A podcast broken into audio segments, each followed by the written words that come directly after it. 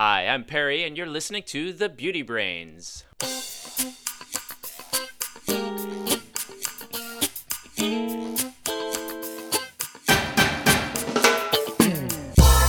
Welcome to The Beauty Brains, a show where real scientists answer your beauty questions and give you an insider's look at the beauty product industry.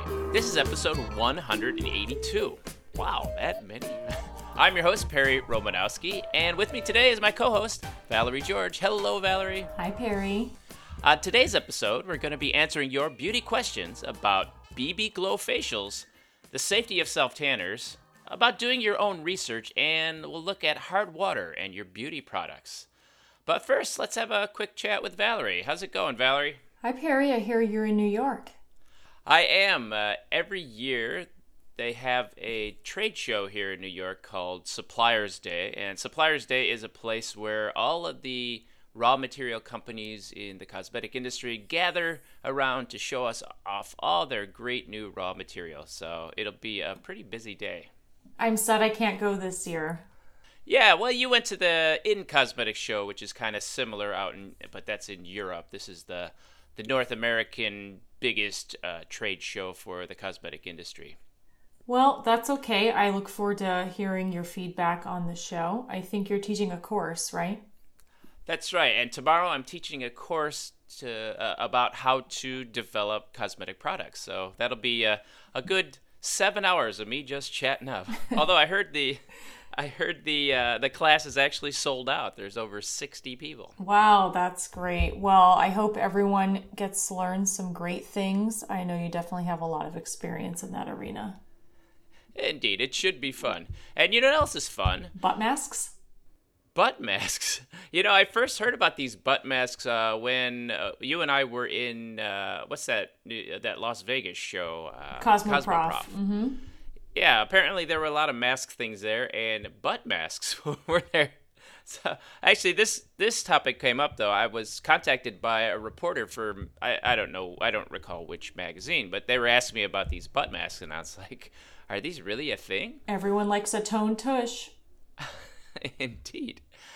Well, uh, apparently these are like facials, facial masks, but for your butt. And uh, this reporter just wanted to know if there's anything to these things. So uh, they gave me a few links, and I took a f- look at some of the products, and at least the one product, I was pretty amazed by the claim. Actually, I was really just amazed that somebody would actually come out with products like these, but then again, I'm not your typical beauty consumer, right? So anyway, I was floored by this one product they linked was called Nannette de Gaspé. Uh, this product said it's like a five week treatment, uh, and it gives you a number of sachets, which just goes for the very low price of $175. Uh, well, I, I find that just amazing. Nannette de Gaspé is actually a brand out of Canada, French Canada, and I've actually been following for them some time. All of her facial masks, and I wasn't aware that she has butt masks, uh, but all of her facial masks are uh, very expensive. And I once rationalized, well, you could get five uses out of each mask, so that's like $25 a sheet mask or something like that. But she has a huge fan following for her facial masks. Well, uh, so I guess the pricing of this thing falls right in line with the brand. Now, is the 175 for each cheek? Uh, it wasn't clear from the. I'm just giving you a hard time. ah, no, I get it. Yeah. yeah. All right, let's take a look at some of these claims. So there, there are three main claims that she gives for this product. Uh, number one is that it's going to give you increased volume. So, um, like like more bubble in your booty? Uh, more plumping, I guess. more think, sculpted buttocks. Right, uh, yeah. They they mean it gives you the appearance of a more sculpted buttocks. Uh, they qualify it by saying that it also increases uh, gives you an increase in skin elasticity and firmness, which are just kind of things that a regular moisturizer would do too. Mm-hmm. The next claim they have is it also claims to be lifting and they say 80% of participants observed firmness and improved tonus, uh, whatever whatever that is. Tonus of the gluteus maximus. The key here is that these are just user reported effects, which if you've just spent $175 on some treatment and done it for eight days, I'm sure you're going to start seeing pretty much anything happening, right? Mm-hmm.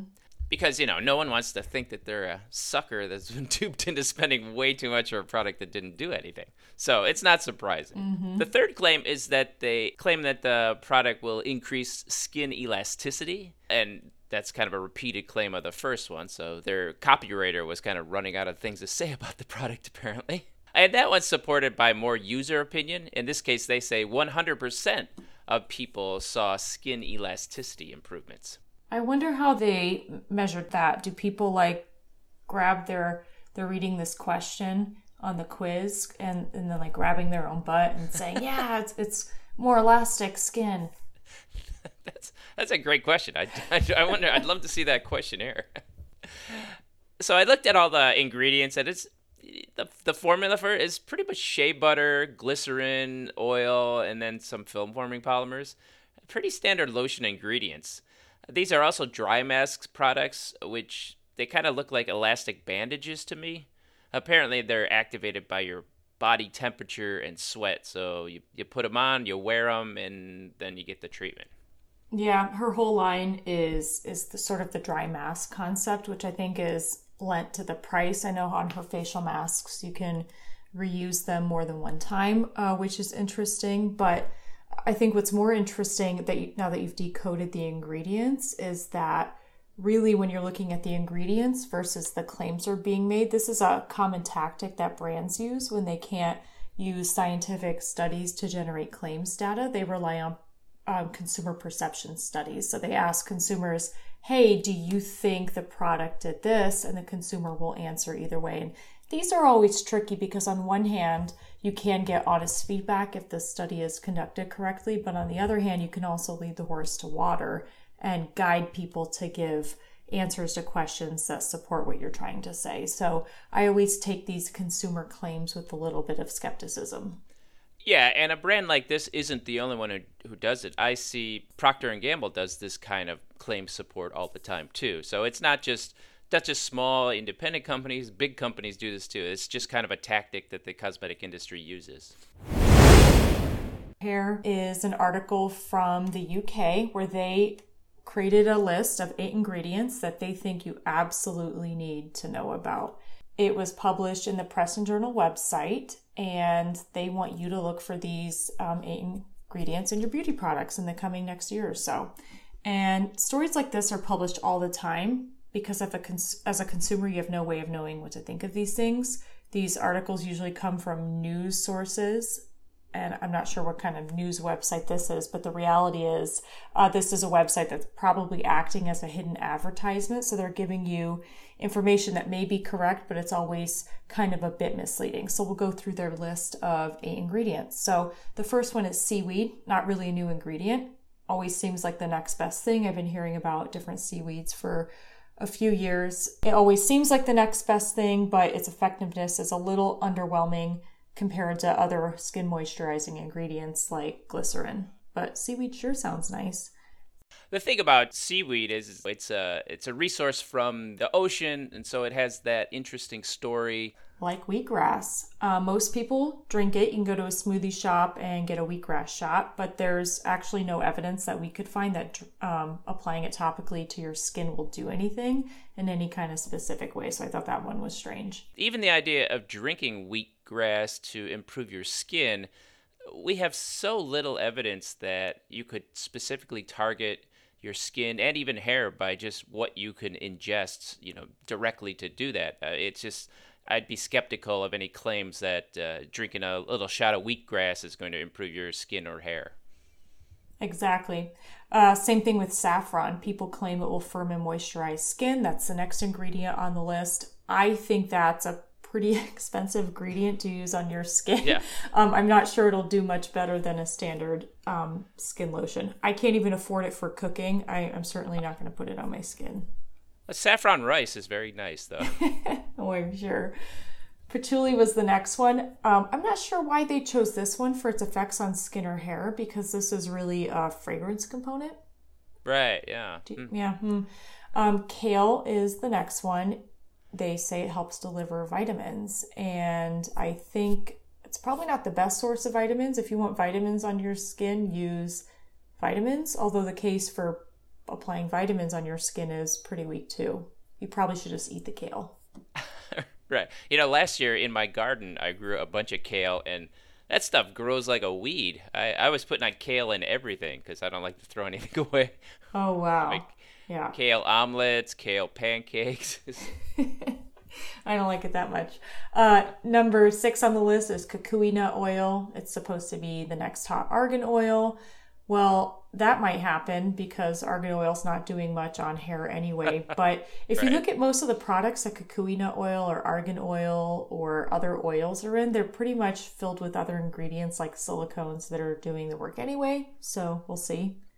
I was really amazed if you if you look at the argan oil hair products, it's just dimethicone, cyclomethicone, and oh yeah, way at the bottom here, there's some argan oil. I dare anyone to find argan oil in it. Right. I dare you. Uh, the next hot oil is marula oil. It, they say it's packed with vitamins to use on your hair. Again, going back to vitamins, probably not doing anything on your hair. You're not going to get much from the vitamins themselves, but maybe there are other attributes of the oil that work as well, uh, depending on what its fatty acid profile is or whatnot. But I don't think the vitamins are the reason uh, marula oil is going to do anything.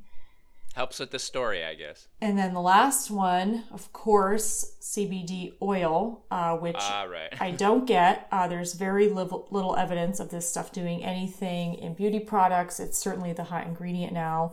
And of course, a lot of companies are implying they're using CBD oil. What they're actually using is the oil from the hemp seed, which is completely different from CBD. So, whatever, it's hot right now. I, I know I see why it's on the list. I've been contacted by oh at least a dozen people or entrepreneurs who wanted help getting uh, with launching their own CBD beauty product line. Yeah, just everybody wants to do it. Everyone wants a piece of that pie, even the biggest companies to the very tiniest companies and entrepreneurs. There's a reason I don't like lists like this. When you are making a product of course, you want to create this beautiful story about the product, what makes it work, what makes it different, what's the magical ingredient story. And one thing that's not on this list are the things that actually make beauty products work, like silicones, petrolatum, surfactants. Right. They're just not going to make a good ingredients in story. I totally get it. They're not sexy, but just to our listeners, take caution the, this list of eight ingredients are all really nice sounding, but don't be fooled by them. They don't usually have a measurable effect on skin or hair, and they're put in formulas at such low levels because of cost reasons that even if it had an effect, you likely wouldn't see it in the end product. So take this list with a grain of salt. Absolutely. Well said, Valerie.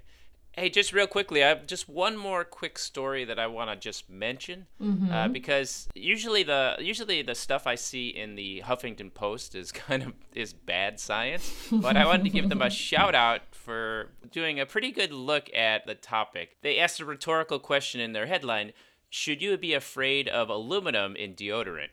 Oh, I bet you thought the article was going to go somewhere else, huh? I did. And the article was about the trends towards natural deodorants. Uh, there's a trend towards that. And looking at whether aluminum in antiperspirants is something that people should be afraid of. I was pleasantly surprised by the accuracy and mostly good reviews of deodorants and uh, antiperspirants there. We'll provide a link in the show notes to the article, but the key takeaways are a, aluminum in antiperspirants is not a safety hazard. There's no evidence showing that it causes cancer or that it causes Alzheimer's, so you you don't have to worry about aluminum from your antiperspirant. Now, you might have reasons for avoiding antiperspirants, but safety of the product should not be one of them. They are safe. And the other takeaway that I got was that B, natural deodorants don't stop you from sweating. Uh, only antiperspirants stop sweating, which is why they're considered a drug. And natural deodorants uh, just aren't really that good. Uh, if you want a deodorant or antiperspirant that works, stick to the proven synthetic stuff. Well said, Perry. It's all about personal preference, so, but the good news is to know that those products are safe. Indeed. Well, let's answer some beauty questions. All right, Valerie, I'll take the first one, and this one came to us from Twitter. It, interestingly, we, we got questions this week from Twitter, we got one from Facebook, and we got an audio question, and of course, through email, we get those too. But if you wanted to submit a question, just send an email to thebeautybrains at gmail.com. And if you want to just record yourself on your phone and send that recording, then you might get your voice on the Beauty Brains. Ooh. This first question comes to us from Alina. She says, What do you think of the BB Glow facials? I wish you could record the sound of me placing my palm into my forehead. yeah. Well, that I, I didn't know much about these products until I uh, dug a little deeper into them, and so we have to talk about this product. Now, from what I can tell, the BB Glow facial is essentially a semi-permanent makeup treatment in which you take pigmented BB type cream product and then you inject it into your face using a micro needling process. That's where my, my palm hits my forehead, right there. exactly. So the the pigmented product essentially is only injected into the epidermis but below the skin surface. So over time, it's going to come out due uh, to normal uh, skin growth and exfoliation, but it lasts through washings. Uh, it it should last well. You're your skin takes about two months to go through the whole process of starting from a skin cell up and off your skin. So it's going to last at least that long, or it could last at least that long. Mm-hmm. Interestingly, the reason a regular tattoo doesn't come out of your skin is because that's injected actually into your dermis, which is way deeper down. Yeah. Exactly. Uh, now, the theoretical benefits that you get from this BB Glow facial is that you get a long lasting foundation, which means you don't have to put them on, and they say for up to six months. Yeah, I'd like to know what the risks are because that is I crazy. I'm like stunned. Ah. it it sounds like crazy. And and actually, uh, that claim that it's going to last 6 months, I I highly doubt it would last that long since the epidermal turnover rate of skin is about eight weeks, as I said, uh, I'd be surprised if it lasts more than two months. Well, I guess it depends on how much it, it costs per per use, right? I'm glad you brought up cost because uh, I was thinking, like, all right, how much does this cost? So, so the one treatment that I saw was like four hundred dollars for a treatment that's gonna last two months. By my guessing, I mean they would say six months, but I, it's it's only gonna last two months at most. But if you think four hundred dollars for two months of foundation is worth it, that you can never take off. yeah, well, I guess too, it's your time. Time is money. Mm-hmm. I was talking to my wife about this, and yeah, I said, "Well, how much do you think something like this would cost?" And she's like, "Ah, about 300 350 dollars." I'm like, "Yeah." So it's not not too far off. But I wonder, do people spend that much money on foundation? I don't think over that time period, no. The real benefit, I guess, is the convenience that you don't have to uh, apply foundation regularly. And some people, you know, might like that convenience. But as far as other benefits go, the author of the reviews said she doesn't use as many facial products now that she had the the treatment. Now, you don't really need to use a lot of facial products, but so I don't know how much of a benefit that is. But I could see how someone, if if it changes someone's routine to use less products, then they could see it's worth it. Yeah, I'd like to know how much time the service takes, how painful it is, and what are the risks. And that's the only way I could say, hey, is this like even worth it? We actually covered the the micro needling process way back in episode 45. So I suggest you give it a listen. That's pre Valerie. That's in the Randy days.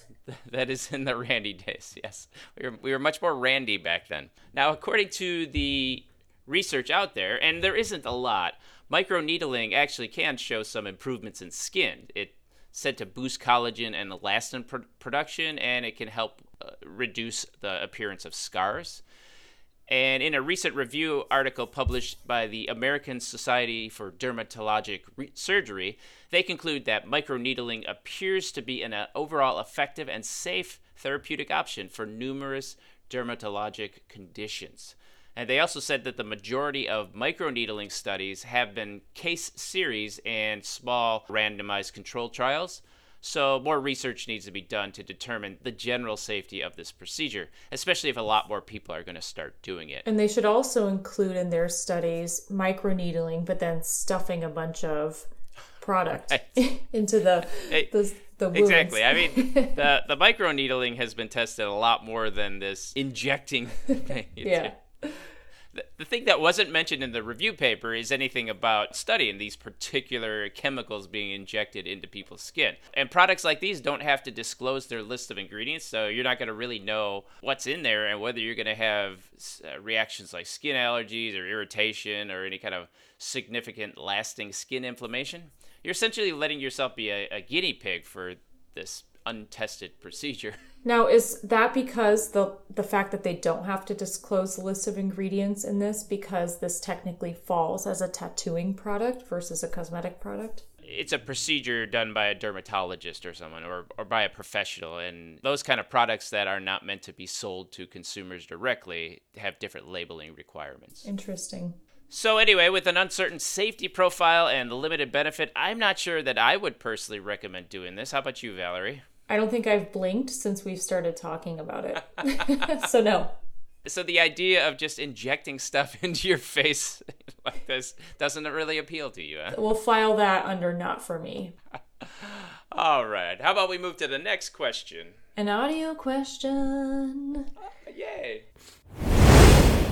So, before we get into playing the audio question, I just want to disclose that there's a few topics outside of hair care and hair color that I'm really passionate about. And the topic of the following question is one of them. I actually have what we call it a scientist crush, uh, where I have sort of followed very closely, or also known as stalked the research of another scientist that has oh, worked really? in this particular field. So I'm super excited that Adrian submitted an audio question today uh, regarding this topic. Hi, my name is Adrian. Uh, thank you for doing the Beauty Brains. It's a great uh, show for me to listen to and get awesome information on products and whatnot. My question is I used to love using self tanner until I started doing research on DHA and how it's potentially harmful to your skin and potentially erythrulose as well. I was wondering if there's any type of substitute that I can look for for chemical wise to give me a, a tan but free of DHA and erythrulose and if they are indeed potentially harmful to your skin. Thank you. Thanks, Adrian. Excellent question. As I said, self tanning chemistry of one of those product types that not a lot of cosmetic chemists get to work on, and not a lot of cosmetic chemists like to work on because it's one of the few reactive product chemistries in the beauty industry. And usually you don't want your products to react. So it's a bit out of the comfort space for most. And when you get it all over your hands, it just it's tough to work with. Very messy. So DHA is an acronym for dihydroxyacetone. It's an ingredient used in sunless tanning preparations. It's also one of the key intermediates in the Krebs cycle, which is a metabolic pathway uh, that our cells use to convert sugar from food that we digest and it, they convert it into energy. You can get or derive DHA from sugarcane or sugar beet feedstock, but to, in today's day and age, it probably mostly comes from bacteria fermentation.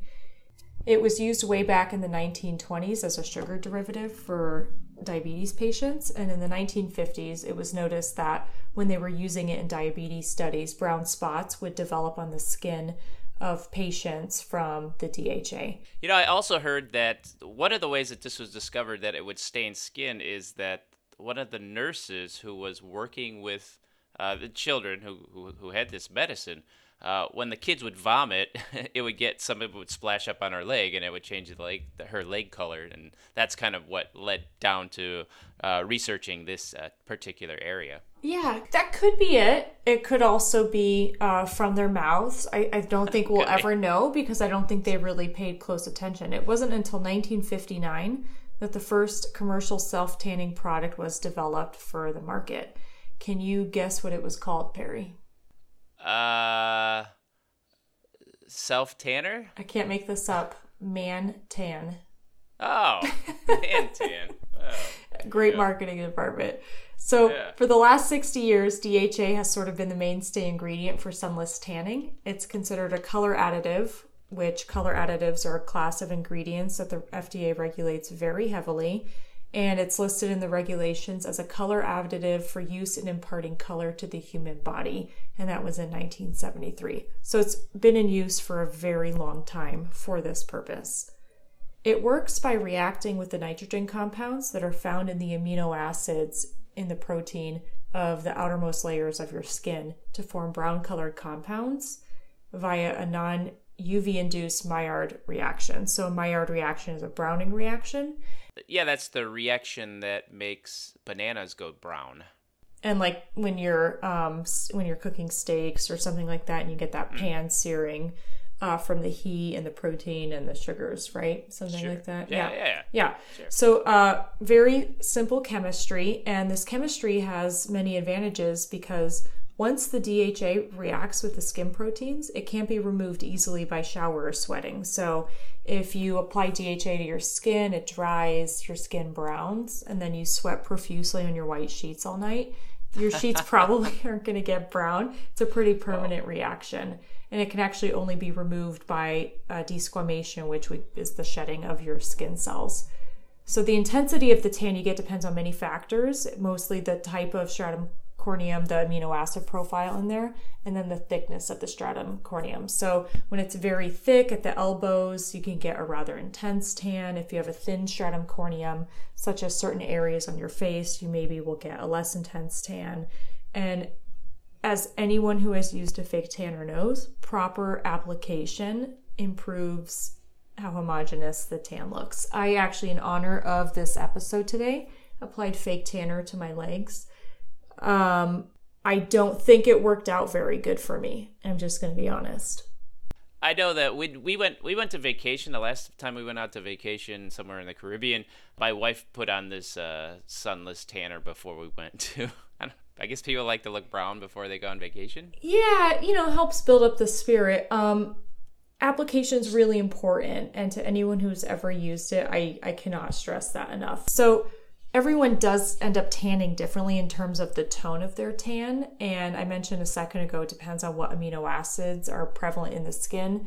Some amino acids react with DHA to create more yellow tones or orange tones, and only to create these brown tones. So it can be a little variable. And there's lots of other variables as well, such as the formulation. Most of the formulas with DHA are very simple because DHA is very reactive. It wants to react, so you can't really use a ton of ingredients in it. I once read this article about 11 simple steps to formulate DHA products and yeah. it literally was like use nothing. Um, it was it was just like cool. I, I can't use anything. Uh, but if you really follow these formulation parameters, formulating it is pretty easy. So you can add some things to it to help improve the end color result. Right, because one of the problems with these is that it makes your skin turn orange, if I recall. On some people, yeah, it can appear more yeah. orange or depending what your Fitzpatrick skin type is. But uh, you can add some things. These are not approved ingredients for sunless tanning by the FDA, but you can throw them in there and, and say they're for other things. And one of the most common support ingredients that Adrian mentioned is erythrulose. It's a carbohydrate that reacts more slowly on the skin than DHA, and it doesn't produce that intense of a color as DHA and it also doesn't last as long as DHA. So ah. can't really be used as a soloist, but more the um, what's someone called who who backs another person up on a duet. Harmony? An accompanist? Yeah, it's an accompanist. Yeah, exactly. Uh, you can also add ingredients like antioxidants and some other support ingredients that can improve how DHA binds to the skin or can improve the brownness of the color, and that will enhance the appearance and Another thing that you can do is improve the stability of DHA with antioxidants, keeping the pH low, and when the DHA is more stable, it's more effective. It's always a challenge to get a good fragrance for the DHA products, too. Yeah, a lot of fragrance components can facilitate reactions, unwanted reactions. I experience this in hair color all the time. There's some fragrance formula restrictions that the perfumer has to keep in mind when you tell them the end application. So I would say I'm making a hair color, or a chemist would say I'm making a self tanning product. And the perfume houses are like, oh, okay, I can't use some of these components. And I, I guess they know that. Right, right. Yeah. But DHA, the good news is with DHA is that because it's been used for so long, it has an excellent safety profile associated with it when you're using it for self tanning without UV exposure. Because it's regulated as a colorant, it has really strict purity guidelines set by the FDA. And some of the safety data, I was even going through the SCCS opinion, which is an opinion established by unbiased scientists in the European Union, where there's few to no allergic reactions documented in humans, no skin penetration beyond the stratum corneum, no mutagenicity or carcinogenicity in mice. Uh, but like any ingredient, of course, um, there are some risks. And while I can't speak for what Adrienne's concerns were about the product, I'm not sure what she doesn't like about DHA or erythrulose, but the only thing I could think of is that as DHA is reacting with the proteins while simultaneously encountering UV exposure, you can't get some free radical generation. And there are some formulation techniques that can help overcome this. And of course, DHA suppliers are already well aware of uh, the free radical formation when DHA, as it's developing with your skin, creating these free radicals. They've already patented combinations of DHA with other ingredients to mitigate the free radical formation. And yeah. I wonder if that's also why uh, the manufacturers of these self tanning products recommend to apply the product at night to, to get out of the sun while the DHA is uh, reacting with your skin protein. That would make sense. Yeah. And then um, it's also important to note that DHA doesn't provide UV protection. And I know that's why some people like to be tan because they think it provides more um, sun protection for them. I won't get into that, that's a different topic. Uh, but also, some people don't like the odor. I'm one of those people that likes the odor of it. It smells nice and starchy. I think I think I smell like a big sweet potato when I wear it, which is I always fun. I always it's it smells like to me like it smells like to me like graham crackers. Yeah, I like it. Some people can't uh, stand it, and to me, it's I don't know, it's neat. Yeah, yeah. Who who doesn't like who doesn't like graham crackers and sweet potatoes? Exactly. Adrienne's real concern though is she wants products that don't use DHA and erythrulose. And there are a couple other product types on the market. One for a while there people were creating these oral tanning tablets in the 90s and there's absolutely no proof that they work. The alleged mechanism is that you take this pill and you digest massive amounts of color additives like canthaxanthin and the additive is digested by the body and then it gets deposited into the skin which imparts a subtle color. And the end result would look kind of like an orange to brownish deposit. So the tanning result's not actually from an increase in your natural melanin or an actual browning of the skin. It's just kind of like this color additive being dumped hmm. into your skin. So of course this has not been approved by the fda and yeah you should steer clear of eating anything to become tanner. I anytime you have to metabolize something and it's depositing stuff in your body, I, w- I would just really be cautious of that. That does remind me of the time when I was uh, experimenting with eating carrots. I once heard that if you ate enough carrots, you could make your skin turn orange. And so one night, one night while I was at a poker game or something, I ate three pounds of carrots. Did you turn orange? I didn't turn orange. No, oh, no, oh. didn't. Orange. Aren't you glad we didn't say banana? so you didn't turn yellow. yeah, I actually have a former coworker. Um, I used to work at this coin store in Ohio when I was in college. I was a numismatist, and one of my fellow numismatists, his wife actually went on this all orange diet. Like you could only eat orange foods, not for the ah. purposes of tanning, but um, I, don't know why it was for, for some other health reason. And sure, he said that she felt like she did turn a little more orange looking, but he wasn't really sure. It was maybe mind over matter. Yeah, yeah, I think the halo effect. Yeah, but the important thing to know with the oral digestion is that when you consume anything and you metabolize it, you have to consider that there are health effects. And one company actually applied with the FDA to have canthaxanthin approved as a sunless tanning colorant ingested.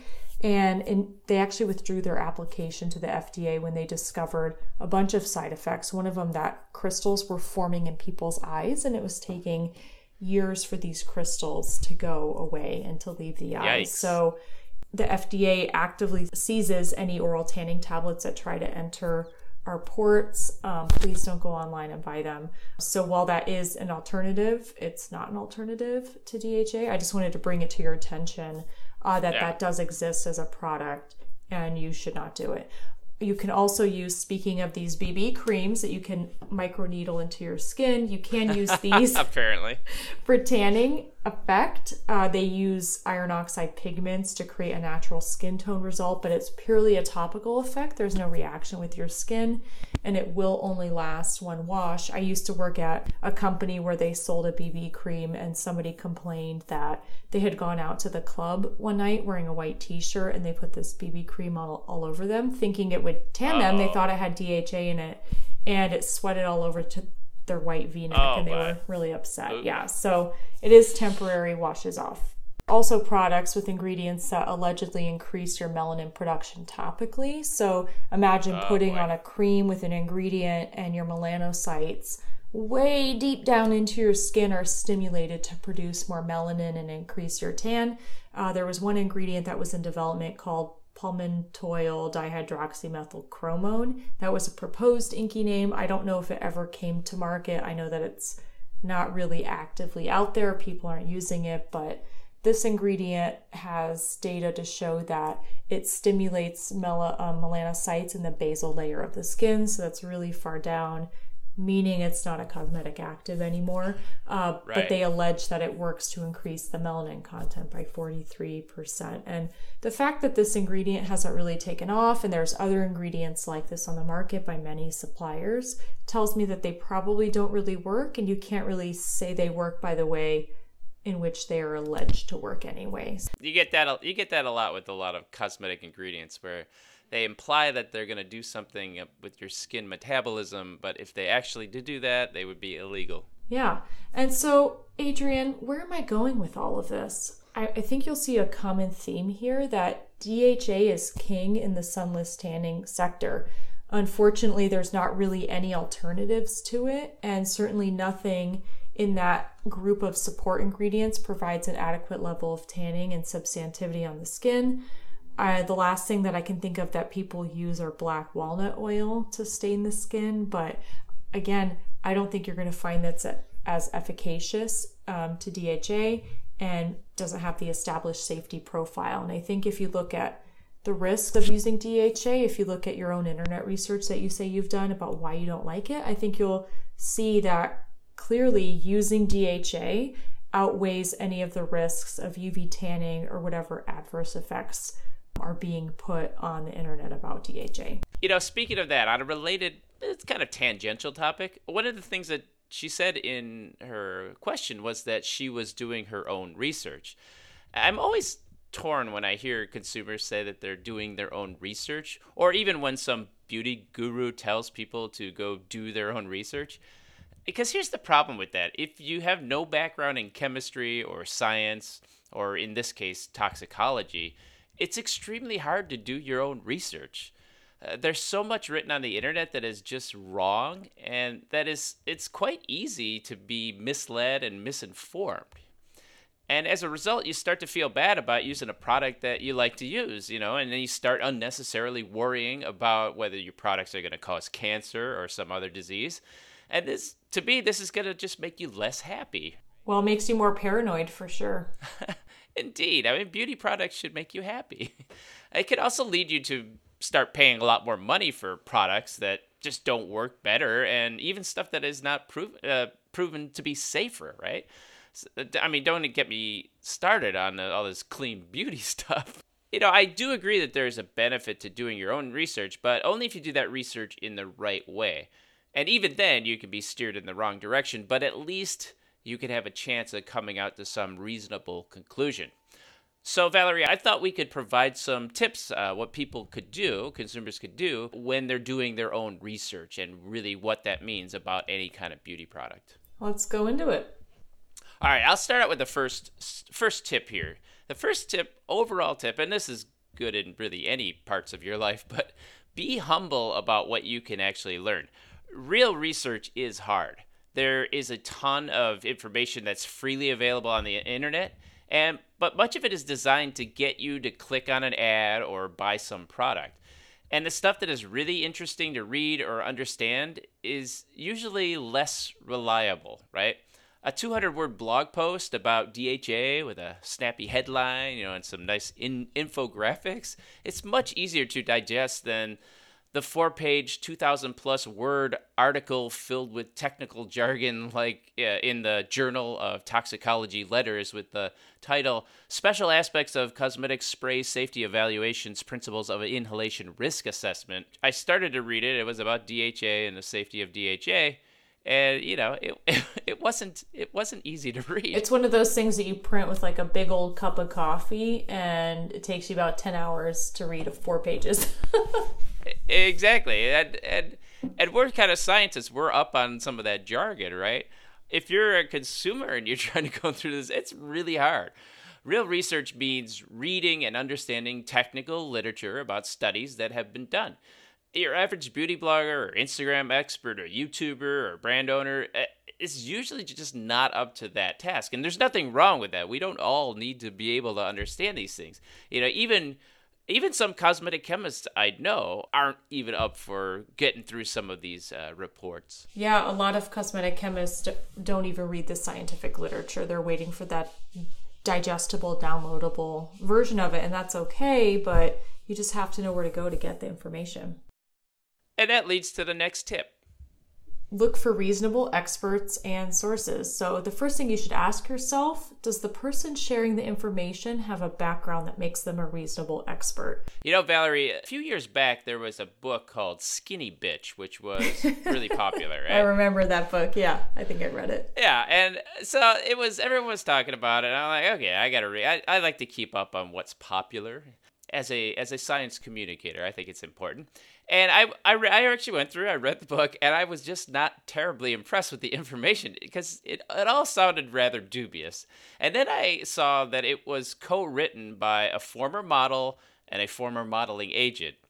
And I just thought, why would anybody take seriously diet and nutrition advice from people who have no background in the subject? I mean, I guess we all eat, so we have that, but that doesn't mean you should be giving out advice to people. I understand the book was entertaining, but these aren't the kind of experts that you should be looking for for education about a subject as important as diet and nutrition. Exactly. And in the beauty industry, people can be experts in product usage, but that doesn't make them experts in the chemistry or science of a product. I would take the advice from beauty bloggers about products and their experience about whether they liked using them or not, or even how the products worked for them.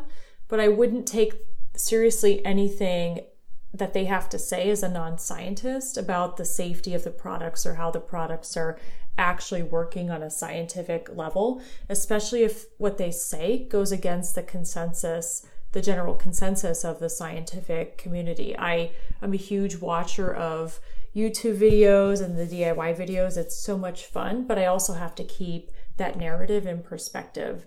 So anything that Kourtney Kardashian has to say as this big influencer um, in the United States about the safety of parabens, I wouldn't take it seriously. She's not a toxicologist, but who I would take seriously is the Scientific Committee on Consumer Safety and what they have to say about parabens, as an example, which is that they're safe to use in cosmetics. And that's the the the SCCS is an independent science group uh, that's responsible for regulatory advice in the EU. In the United States, it's the Cosmetic Ingredient Review Board that we talked about before. Mm-hmm. And speaking of experts, the third tip is that you should look for unbiased experts. When you're researching something, even if you find a reasonable expert, they might not be telling you the whole truth. When someone works for a beauty company, they can't necessarily be completely open with what they're communicating to consumers. I actually have a disclaimer on all of my social media profiles that anything I say, do, think, retweet, blah, blah, blah is completely my own opinion and not the opinion of my company. It's really tough. Yeah, exactly. And I'm in a fortunate position. I don't work for a brand or a company, so I can be a little looser with what I say. But when I was working at a beauty company, and actually when we started the Beauty Brains, we did it anonymously because our company didn't let us say a lot of different things. Often, some of these experts, in an attempt to keep their jobs or build their own product line, they kind of shade the truth a little bit to make it, you know, to make it seem like a competitor product doesn't look as good and give you kind of a reason to use their products instead. And, and sometimes uh, these experts will just downright pass along wrong information. I once had to, I once published an open letter to cosmetic chemists asking them to stop doing this, and still I see chemists or dermatologists starting brands or working for brands where they just pass off this BS information about product safety and how theirs is they're not using any of these toxic ingredients, and it's just it's just very disappointing to me. When an expert is working for a brand, you have to be highly skeptical of what they're telling you that's not saying that they're necessarily lying. It just means it just be really suspicious. And that leads us to the next point watch out for ideologues. So, ideologues are people or groups of people who approach a subject with a biased agenda. So, that's why you have to be skeptical. For example, someone calls himself a natural or organic formulator and the information they provide you about products ingredients may not be wholly reliable. They may exaggerate fears and ingredient benefits about other ingredients that will convince you to come to their way of belief, like organic or natural products are better. Usually, this means you'll be paying more for products that potentially don't work as well.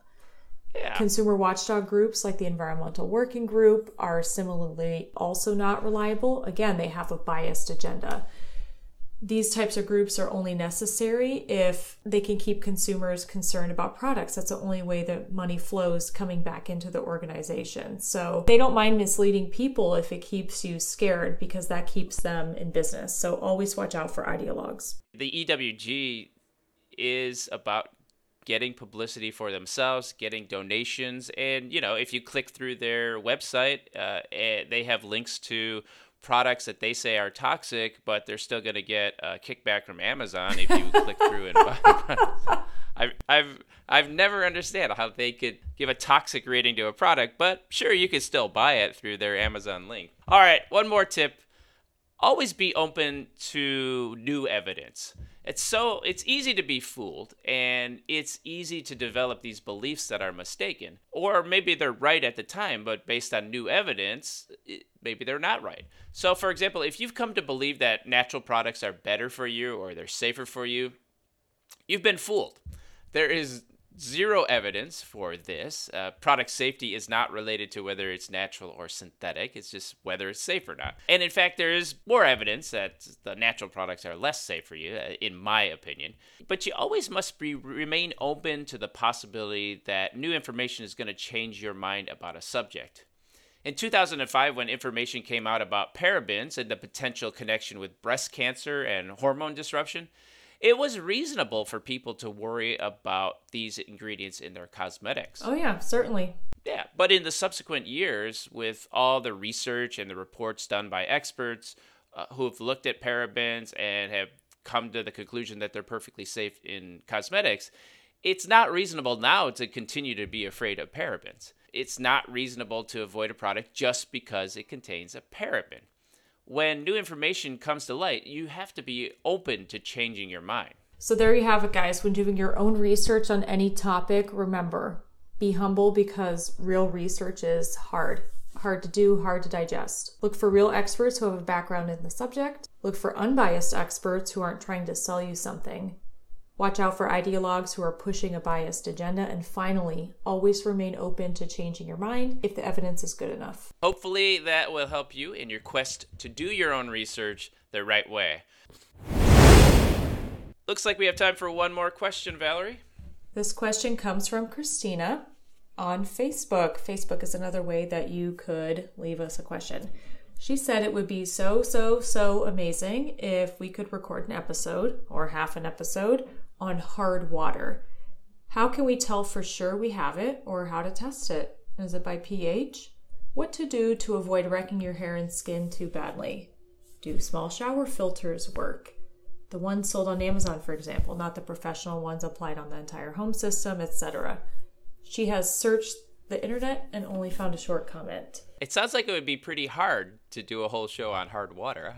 Well, I don't think so, Perry. This is actually a pretty fascinating topic because I think, you know, hard water, soft water is, is just dipping your toe into the water. I don't, I don't mean to use another water pun there. That Oh was my. Oh totally my. coincidental. But I think a lot of people have perceptions about hard and soft water, water that's been purified. How does it affect your skin and hair? And I actually think we could go really deep into this. But today, I think we could touch, just touch base on what is hard water and what is soft water. And then maybe in the next episode, we can get into her other questions. Yeah, yeah. Let's let's uh, do a little little to do a mini dive into hard water. All right. So, first off, hard and soft water, when people talk about that, they're referring to the amount of metal ions or minerals coming from a water source. So, it's usually a term, hard water, uh, to indicate that you have a high mineral content. So, water from the sky, if, if you remember environmental science from elementary school or middle school, water from the sky falls down. You mean rain? You mean rain? Yeah. D- definition of rain water from the sky. Um, it, it will fall down and hit the earth, travel through our waterways and ecosystem, come in touch with different rock formations, and it's going to pick up different minerals like magnesium, magnesium and calcium uh, from hitting those rock formations. So, geography, where you are in the world, and what your climate is like will play a role in how hard, putting that in air quotes, your water is. There's also going to be other components present other than magnesium and calcium, like sulfates. So even if your shampoo is sulfate free, ah, gasp, it's in your water. Um, sulfates, Oh, wow. Chlorides, um, and other metals like iron and lead that have um, limitations. All of these items have limitations uh, in your tap water. That's why it goes through a, a treatment facility before it comes to your house. So, a common perception is that hard water is water that's contaminated, but the contaminants that I just listed, um, especially the minerals like calcium and magnesium, are actually essential to your health in moderate doses. Even if you look at bottled water, a lot of people don't like to drink their tap water, but they'll buy uh, bottled water like Fiji. If you flip it over, you can actually see that it contains various minerals in it, and that contributes to the flavor profile and mouthfeel of the water. If you were to drink distilled water or water completely devoid of minerals, it doesn't taste good at all, and long term, it can be detrimental to your health. So, you want your water to not be totally devoid of everything, you want a little hardness to it. We have really good tasting water here in Chicago. Well, in Chicago. Right now I'm in New York. But here in, Chicago, I I do not mind drinking tap water right from right from my faucet. I hate drinking the water in Los Angeles. It's awful. But where I'm from in the Midwest, it's actually very delicious to drink. No one has water filters there. Well, there's actually laws, no matter where you live, how water is treated and how much hardness water can have when it leaves the water treatment facility. Hardness of water is measured primarily by the calcium content, by measuring how much calcium carbonate is present. If you have 0 to 100 parts per million present, your water is considered soft. 100 to 200 is moderate, and 200 to 300 is considered hard water. Keep in mind that there's other components in the water like iron, chloride, sulfates, magnesium, other minerals found on the Earth's surface, and limitations actually can vary by your local law, but this came from the state of Illinois where you live, and I believe California is similar to these values. So I think it's pretty standardized from a safety point. All of these things that are found in hard water are called dissolved solids, and we can actually measure the total dissolved solids at our home by using a total dissolved solids meter, and it's called a TDS meter for short. I have one in the lab, and I actually have one at home, and uh, it's a little meter that kind of looks like a something you would take your temperature with and you plunge it into a water sample and it spits out how many parts per million of solids that it can detect. So it doesn't necessarily identify each individual mineral but just the overall content. And if you were less than 500 total of miscellany items, that's considered satisfactory. So when it comes to washing your dishes, doing laundry, soft water is typically better because there's no mineral deposits left behind. You know, when you're washing dishes and doing laundry, you're trying to get stuff off of it, and it just loves to crust up on those items. Or um, in your bathtub, you can get uh, soap scum, which is a result of the magnesium in the water reacting with different soaps. But when you're washing your hair, I don't believe that soft water is beneficial over hard water in all cases. I mean, again, if we're talking like well water where it's like, dang, don't drink that unless it's treated. Uh, you know, that's one thing, but I, th- I, think typical tap water, I don't believe that soft water is beneficial uh, because when water is softened, you're not just taking stuff out, you're actually exchanging those other ions we talked about, the calcium and magnesium, you're exchanging them for other ions like sodium and potassium, and those have effects too. And that's what we're going to get in, into in the next episode. Wow, that sounds fascinating. But looks like uh, time's up here today. Thanks everyone for listening. If you get a chance, please go over to the iTunes and leave us a review. Uh, that'll help us uh, show up more in iTunes search and help other people find the show. Also, follow us on our various social media accounts. On Instagram, we're at the Beauty Brains 2018. On Twitter, we're at the Beauty Brains, and we have our Facebook page. And we're also on Patreon. So if you su- want to support the show, Patreon is the best way to do it. This will help us, and it'll also help uh, keep uh, us from putting in any of those pesky advertisements that uh, that I, I just find very tough to listen to with my other podcasts that I like. I mean, I love, I love, I listen to lots of podcasts, but what I really love is when the commercial comes on, I can just skip ahead. yeah, and we don't want to do that. So, we want to keep it free. Exactly. So if you want to keep the Beauty Brains ad free, go to patreon.com slash the beauty brains and subscribe. Well, that looks like uh, that's all I got here, Valerie. How about yourself? Nope, that's it. I want to thank everyone again for listening, and remember, be brainy about your beauty. Thanks, everyone.